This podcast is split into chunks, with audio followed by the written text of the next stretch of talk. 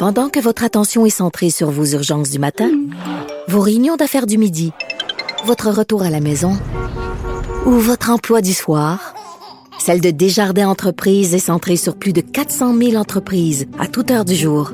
Grâce à notre connaissance des secteurs d'activité et à notre accompagnement spécialisé, nous aidons les entrepreneurs à relever chaque défi pour qu'ils puissent rester centrés sur ce qui compte, le développement de leur entreprise. Le mercredi, je jase avec le politologue Christian Dufour. Salut Christian. Bonjour Richard. Écoute, j'ai reçu une lettre ce matin en rentrant au bureau, une lettre écrite à la main. C'est assez rare maintenant parce que les gens envoient des courriels. Et c'est un monsieur Jean-Pierre, 77 ans. Écoute ça, je veux te faire réagir là-dessus. Bonjour. Dans la présente crise euh, pandémique, il y a un groupe de personnes que l'on ne mentionne jamais. Ce sont les hommes et les femmes de 70 ans et plus qui demeurent à la maison, qui sont en bonne santé, indépendants et autonomes. Savez-vous, Monsieur Martineau, que euh, nous sommes d'une certaine façon pénalisés. On est forcé de rester à la maison confiné. Or, à notre âge, nous n'avons plus de temps à perdre. On nous vole du temps précieux. C'est oui, bon, ben hein? écoute, euh, c'est juste. Moi, j'ai écrit il y a deux semaines un texte dans la presse spécifiquement sur ça, là, euh, pour dire qu'on avait raté euh, les personnes âgées qui étaient dans les CHSLD en perte d'autonomie. Il faudrait pas rater les autres, c'est-à-dire des gens de 70 ans et plus, dont je fais partie, hein, moi j'ai 70 ans, euh, en fait, qui sont autonomes, qui sont chez eux. mais je pense qu'il y a eu quand même un réajustement du gouvernement Legault. Là, on parle beaucoup plus des gens de 60 ans et plus. D'ailleurs, ce qui inquiète un, tas de, de, de, gens qui sont plus jeunes. Il faut aussi remarquer, il faut aussi noter une chose quand même c'est que c'était une recommandation euh, du premier ministre Legault aux gens de 70 ans de ne pas sortir. C'est pas une obligation légale.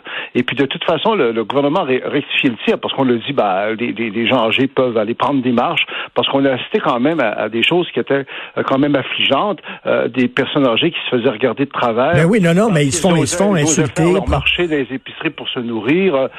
moi, j'ai entendu, on va donner en direct à la télévision un journaliste faire la morale à des gens âgés qui attendaient devant une pharmacie. Donc, euh, euh, donc le, monsieur Mais en, même temps, euh, c'est tout un paradoxe parce que on peut dire que notre société a fait un effort énorme à tous les niveaux. Hein, le coût est très éprouvant de ce confinement-là sur le plan économique, sur le plan de la santé psychologique, tout ça pour les, personnes âgées en fait, parce que c'est les personnes âgées qui sont plus à risque quelque part. Mmh. et, paradoxalement, moi, je, je ça m'étonne pas qu'à un niveau je dirais quasiment collectif animal, il y a une certaine animosité contre les personnes âgées. En disant, bon, on fait tout ça pour eux, alors que nous, les jeunes, on est moins à risque.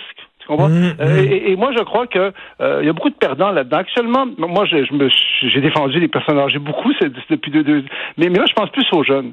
Et, moi, je suis très content pour le symbole, que lundi, il y a eu le début euh, timide, peut-être un, euh, un affaiblissement du, du, du confinement, avec le retour en classe, euh, peut-être, des élèves du primaire. Après les vieux, les enfants, autrement dit. Mmh, mmh. ça, je trouve ça très sain, très positif, parce que les jeunes générations paient un prix énorme. énorme. On le dira jamais assez. Énorme. on paye tous un prix énorme. Là, tu vas me dire là, euh, on est. Et qui me disait par exemple, on n'est pas tous dans le même bateau, on est tous dans la même tempête. Oui, mais tu sais, comme moi, à mon âge, puis toi, ton âge, rester à la maison puis lire, euh, c'est correct, là, tu sais, j'ai pas de problème avec ça. Mais tu sais, quand t'es adolescent, quand t'as 20 ans, veux dire, ta vie, c'est de voir tes amis. C'est de voir du monde. C'est de sortir. Ta vie, c'est de voir tes amis. En, même temps, euh, c'est tellement complexe ça parce que les jeunes sont beaucoup plus frappés. Les jeunes, on en avait parlé. Les jeunes coupent, dont, dont, plusieurs perdent leur emploi. Les enfants restent à la maison. Mais en même temps, quand tu es jeune, tu as quand même plus de faculté de rebondir. Tu es plus souple, etc. Alors que quand, quand tu es plus vieux, euh, tu es plus rigide euh, jusqu'à un, hmm. certain point. Un élément, moi, sur lequel j'ai repensé à notre euh, conversation de la semaine passée, Richard. Je m'en suis détesté. Je trouvais que la semaine passée, il faisait frette, j'étais déprimé, j'étais déprimé. Mais on a le droit, attends une minute, attends une minute, on a le droit d'être déprimé, puis on a le droit d'avoir des hauts puis des bas. Oui, oui. J'ai lu d'ailleurs à un moment donné, je sais pas trop où, là, parce que tu écris beaucoup, un texte où tu disais, dans le fond, que quand euh, tu écrivais des chroniques plus négatives, souvent les gens t'écrivaient, ben oui. les lecteurs te disaient, écoute, on n'aime pas ça, que vous soyez comme ça, puis on, veut être plus positif. Mais moi, je comprends ça, Richard. Et moi, la semaine passée, je me suis détaché, je vais t'expliquer pourquoi? Euh, c'est que ben, il Hein. C'est vrai que j'étais déprimé, j'espérais que tu me remontes le moral, puis là, tu m'as pas remonté le moral. Hein. On a déprimé tous les deux à deux. Puis là, je me suis dit après, qu'est-ce que ça a donné aux gens qui nous écoutaient, cette déprime à, deux-là? Je veux pas nier.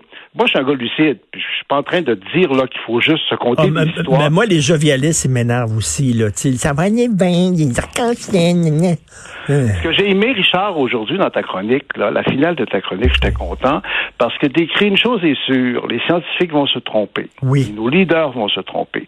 Nous devrons donc faire preuve de courage et de ténacité, oui, mais aussi et surtout d'indulgence. Croisons les doigts, souhaitons-nous le meilleur, mais préparons-nous au pire. J'étais tellement contacté. Parce que quand, quand ça va mal, on reste lucide.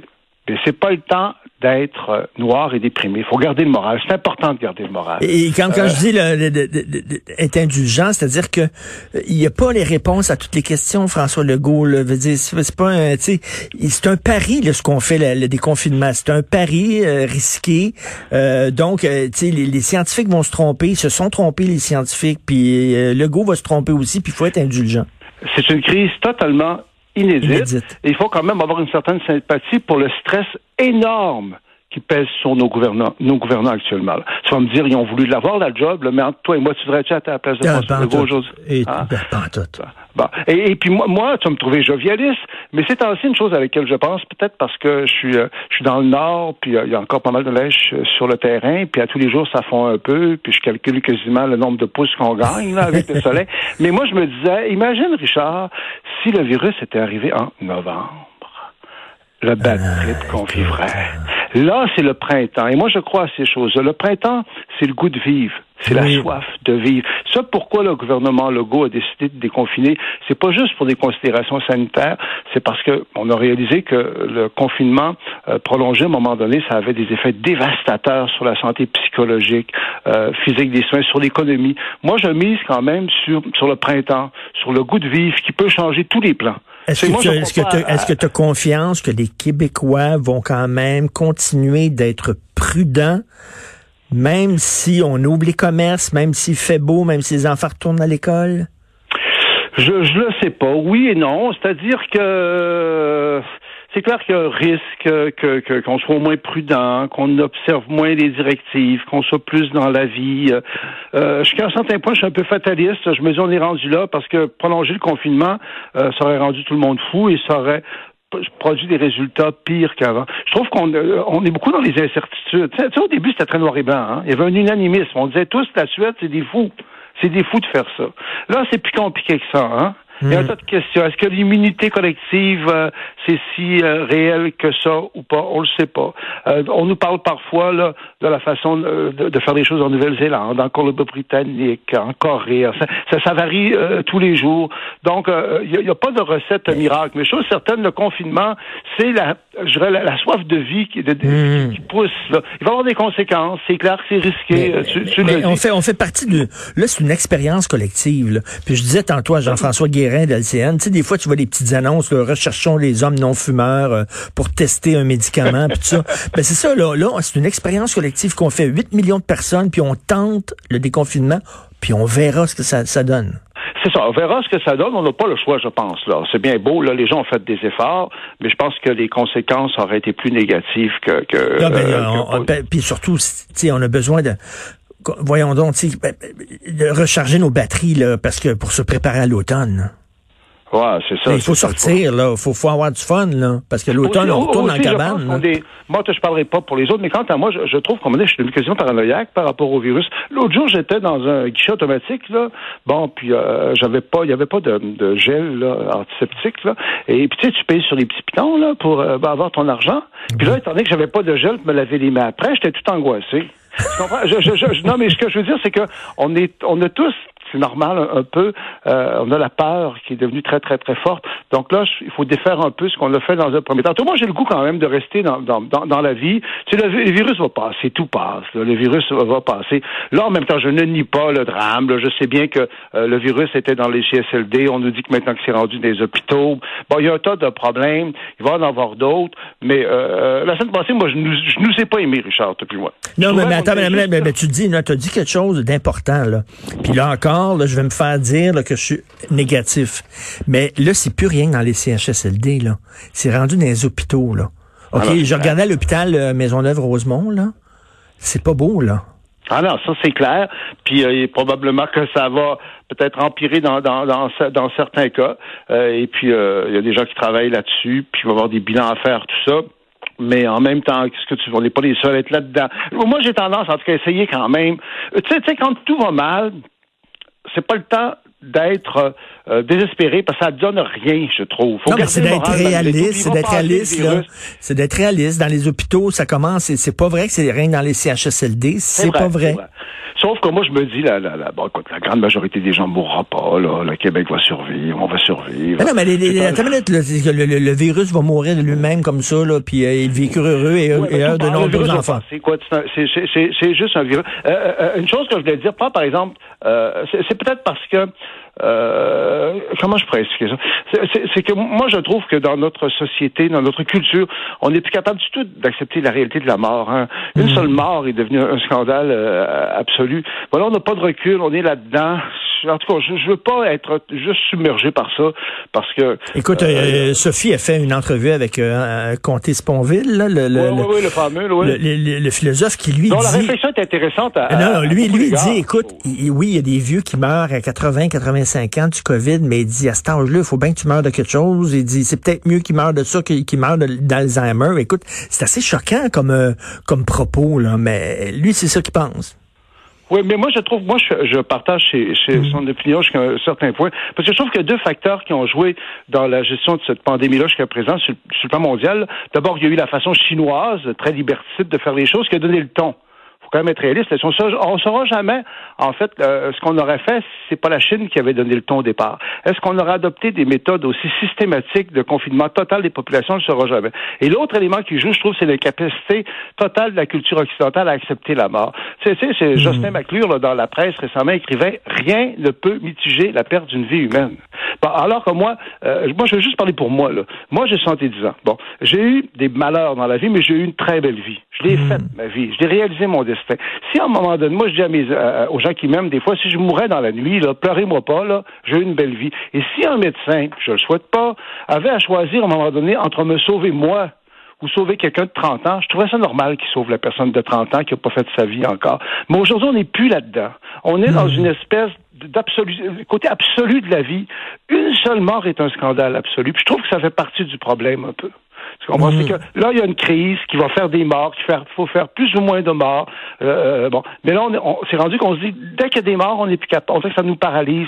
J'ai pas de solution, mais, mais la réflexion de M. Euh, Comte Sponville... Et Comte Sponville, il dit, il dit, écoute, il y, a plein, il y a plein de gens qui meurent de malnutrition chaque année, des millions de personnes, puis on n'en parle pas. Pourquoi ça serait plus grave qu'ils meurent de la COVID? La grippe de Hong Kong, là, hmm. bon, qui a fait, je pense, un million de morts, quelque chose comme ça, est arrivée avant l'époque des réseaux sociaux est arrivé avant euh, euh, cette espèce de refus total de la mort-là. Et on n'en a mhm. pas parlé à ce point-là. Quand on va faire des bilans de tout ça, euh, on va peut-être réaliser qu'on est devenu très fragile comme euh, humanité. C'est par mhm. rapport à mhm. quelque chose qui fait. il y a beaucoup de réflexions qu'on peut faire. Non, mais c'est parce que ça nous force. Ça nous... Je pense au CFCLD pour gens âgés, papa, tout ça. C'est pas ça que je suis en, train de nier. Mais c'est clair que je trouve que le goût de vivre, le printemps, va prendre le dessus.